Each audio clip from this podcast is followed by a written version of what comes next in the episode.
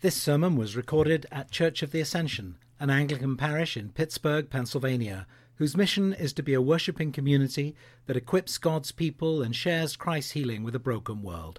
For more information, please visit ascensionpittsburgh.org. As we stand, let us pray. Holy Spirit, come to us, comfort us, challenge us through your word. In Jesus' name we pray. Amen. Please be seated.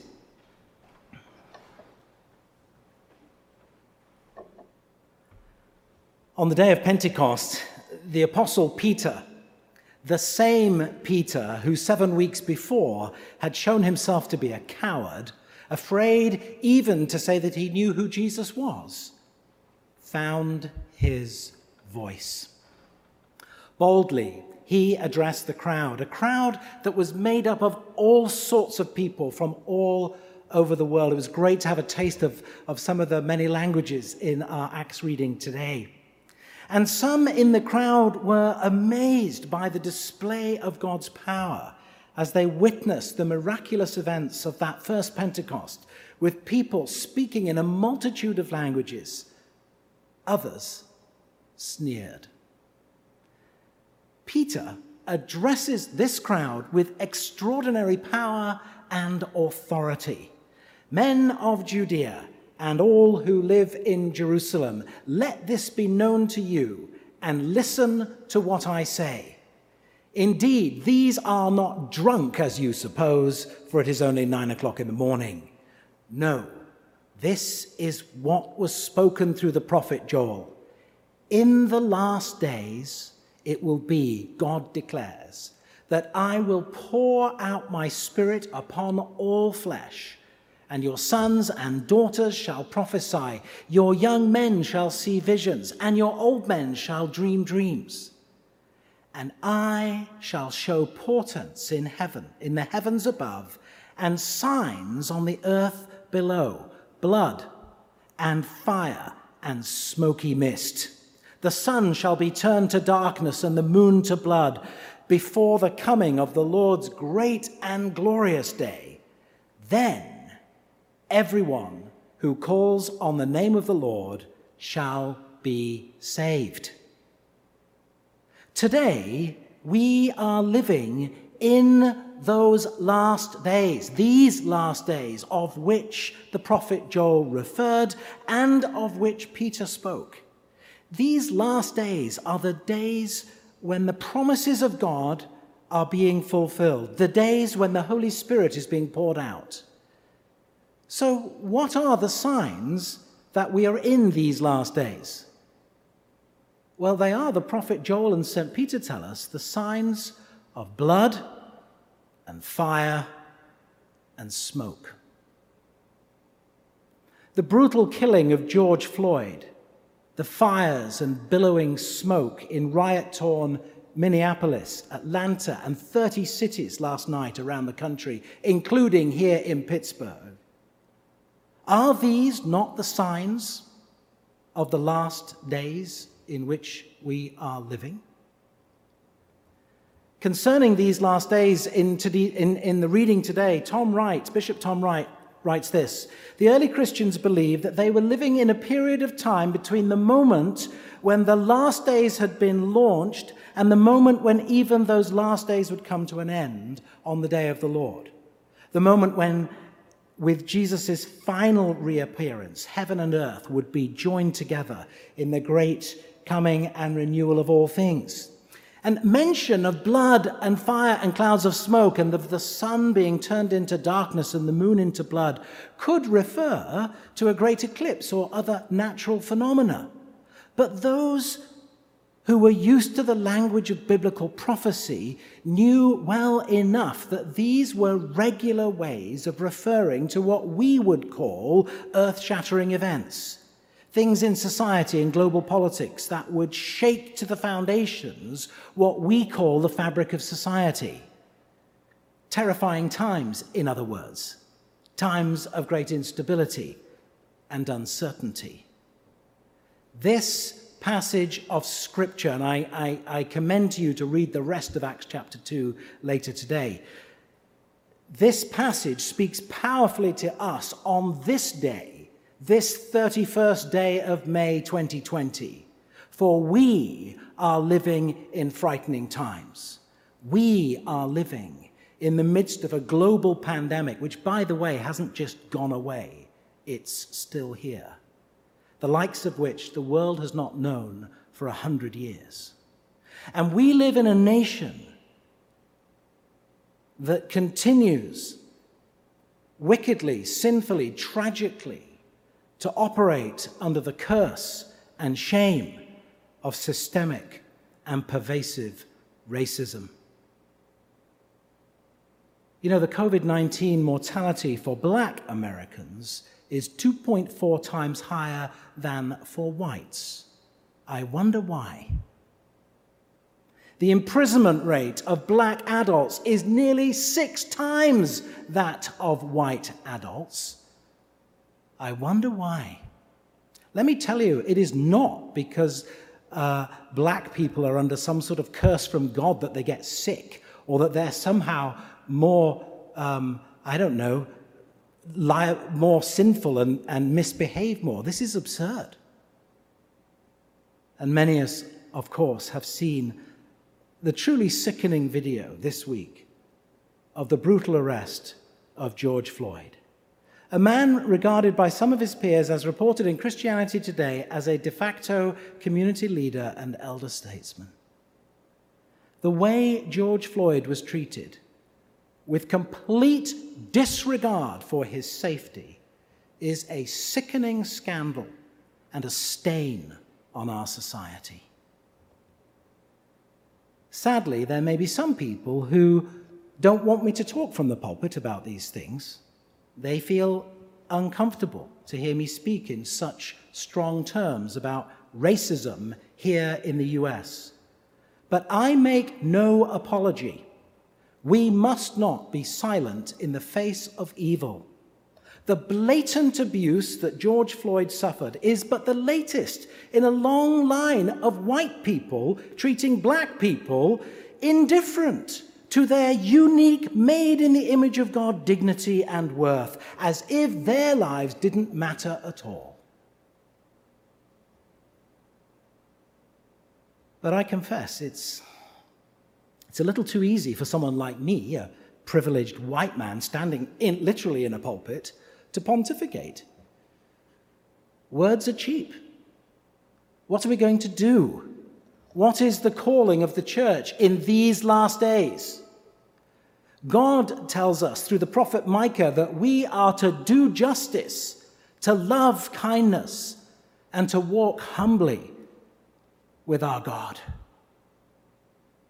And I think part of our calling, at least, is to be silent no longer for while words can be cheap, they are also immensely powerful. St. James reminds us that the tongue is like a rudder that steers a great ship, or like a small fire that can set a great forest ablaze. What we know as Christian people is that our God is a God of justice. Our God is the God who made George Floyd in his own image. And God loved George so much that he sent his only begotten son to die on a cross so that George, along with every black man and woman, may not perish, but may have everlasting life. Talk about Black Lives Matter. You bet they do. They matter to God, and they better matter to us. How did we start our service today? Near the beginning, we had the summary of the law. Hear what our Lord Jesus Christ says You shall love the Lord your God with all your soul, and with all your heart, and with all your mind. This is the first and great commandment. And the second is what? You shall love your neighbor as yourself. And who is my neighbor? My neighbor is George Floyd. Ahmaud Arbery, Breonna Taylor, And on and on could we list names. Our God is the God who has poured out his Spirit upon all flesh, on black and white, women and men, girls and boys. On this day of Pentecost, let us remember that the work of the Holy Spirit is to lead us into all truth and righteousness. The Holy Spirit convicts us of sin, including racism, complacency, and silence in the face of injustice. As Christians, we need to stand up. We need to be known as those who are unequivocally, unswervingly, unashamedly against racism. And the answer, of course, is not lawlessness, looting, and rioting, but nor is it hand wringing, despair, or indifference. What else can we do? I think we need to learn again to speak the words of hope in the face of the grave despair that is a mark of these last days. You know, most of us are much better at expressing our despair than our hope, our anger than our love.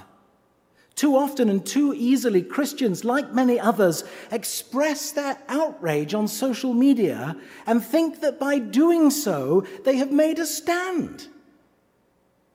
Really? Is that what making a stand looks like? Is that doing justice, loving kindness, and walking humbly before our God? Many social media rants are just that rants that end up being displays of judgmental self righteousness that seem to be more about making those posting feel better about themselves, having publicly vented, often pointing the finger at others, rather than being truly and humbly righteous. You know, very often we are guilty of simply adding fuel to the fires of hatred.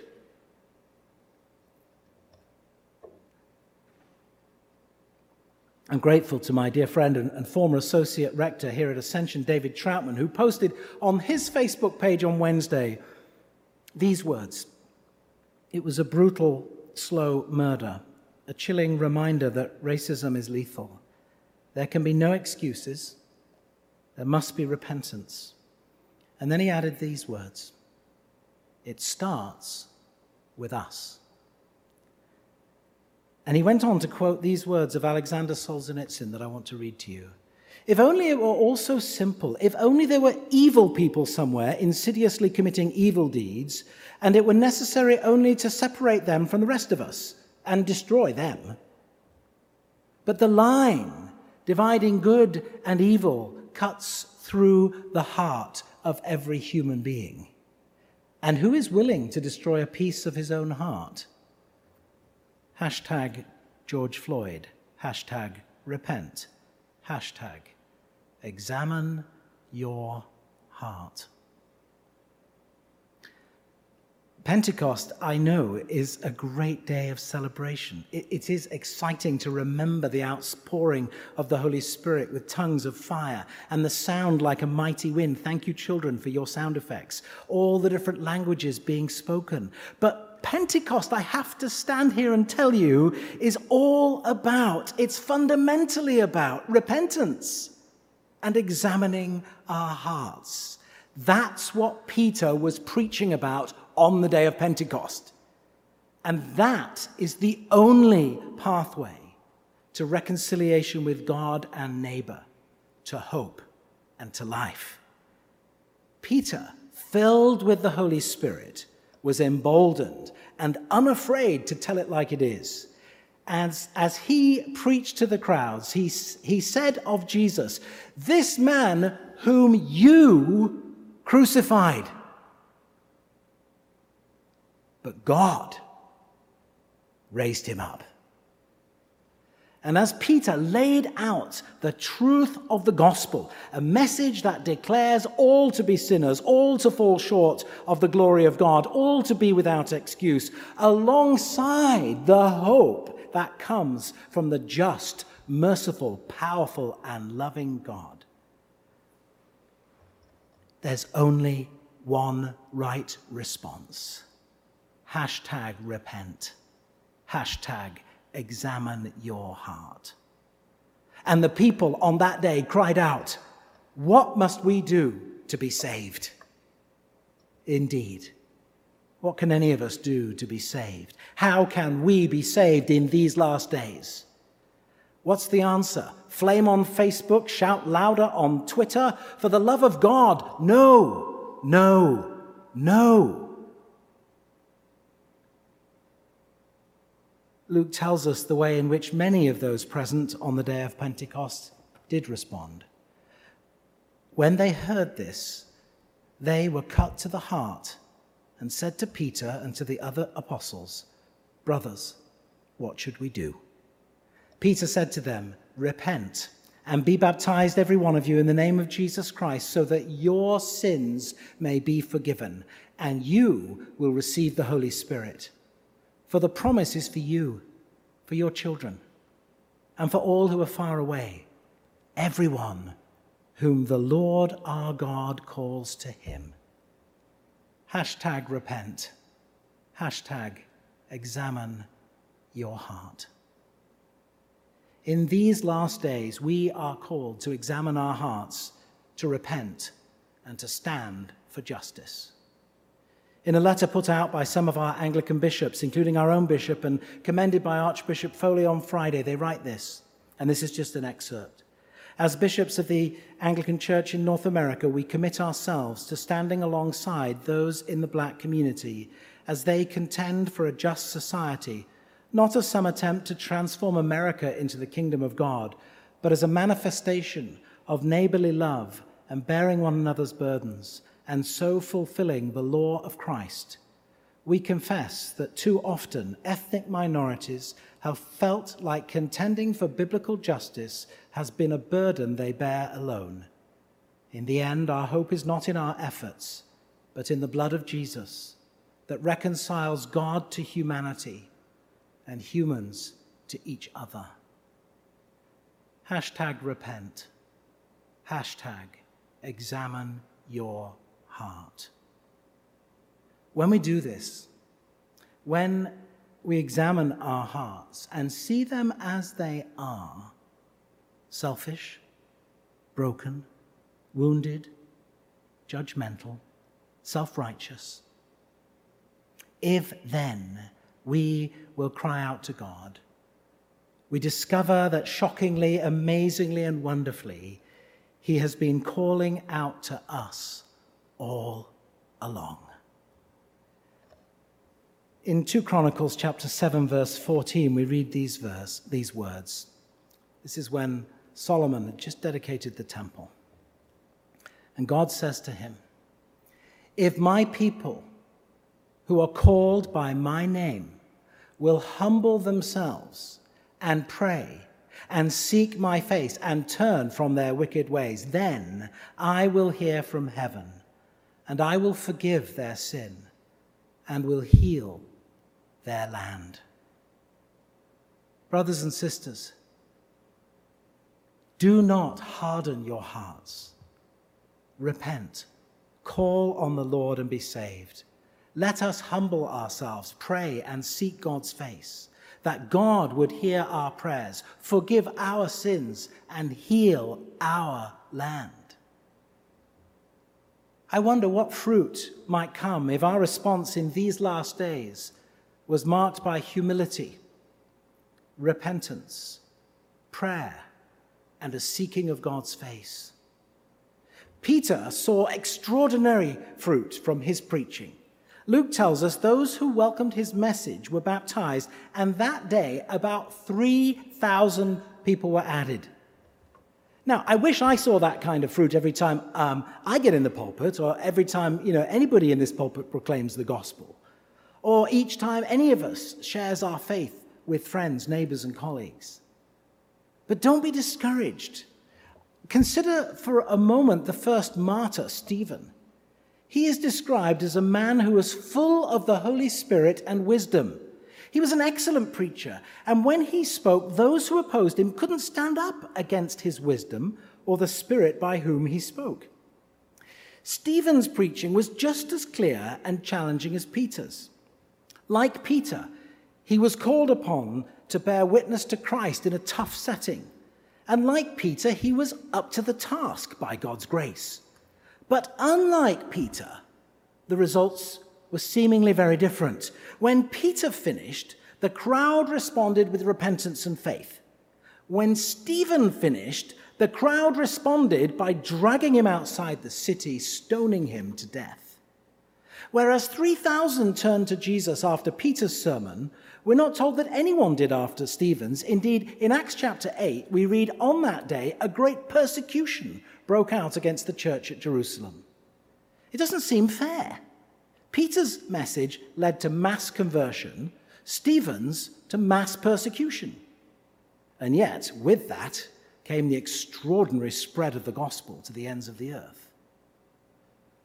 What both these men had in common was their obedience to Christ's call to proclaim the gospel. And that task is not limited to the prophets of old or to the first disciples or to professional preachers today. One thing is absolutely clear the Holy Spirit was given on the day of Pentecost, on the day of Pentecost, for one reason above all others to empower Christians to spread the good news about God, to take the word of God's salvation to the world.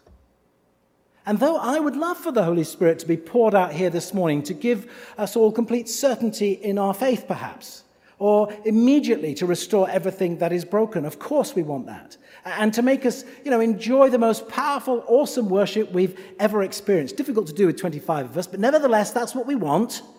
But that is not what Jesus promised us when he promised the Holy Spirit. Nor is it what happened when the Spirit was given. Jesus promises and promised the Holy Spirit so that we would be equipped to testify about him that we would be messengers to the world, so that we would speak boldly about righteousness and judgment, about sin and forgiveness, that we would be guided into all truth, and so that Jesus would be glorified. What will be the outcome of the Holy Spirit being poured out afresh among us? Will we see a fresh turning back to God? Or might we be persecuted? I can't answer that question. But for as long as I have breath, I will declare that there is no other name under heaven by which we can be saved than the name of Jesus. And I will proclaim that every man, woman, and child needs to be transformed by the Spirit of God. On this Pentecost Sunday, hear afresh God's words of life and truth and ask Him to fill you with His Holy Spirit that you may be empowered to give a reason for the hope that is within you, so that you may do justice, love kindness, and walk humbly before your God, so that wherever we encounter death or despair, we will know and declare that with God there is hope. Let us pray. And, I invite you to join me in a prayer of repentance and invitation. If you're willing, please pray with me in your heart. Lord, I am sorry for my sin, my selfishness, my indifference to others, and my self righteousness. I turn to you. Please forgive me and fill me with your Holy Spirit. Empower me to serve you and to love and serve my neighbor. Come, Holy Spirit and have your way among us. Please heal our land. And finally, using the words of the prayer for social justice in the prayer book. Almighty God, you created us in your own image. Grant us grace to contend fearlessly against evil and to make no peace with oppression and help us to use our freedom rightly in the establishment of justice in our communities and among the nations. To the glory of your holy name, through Jesus Christ our Lord, who lives and reigns with you and the Holy Spirit, one God, now and forever. Amen.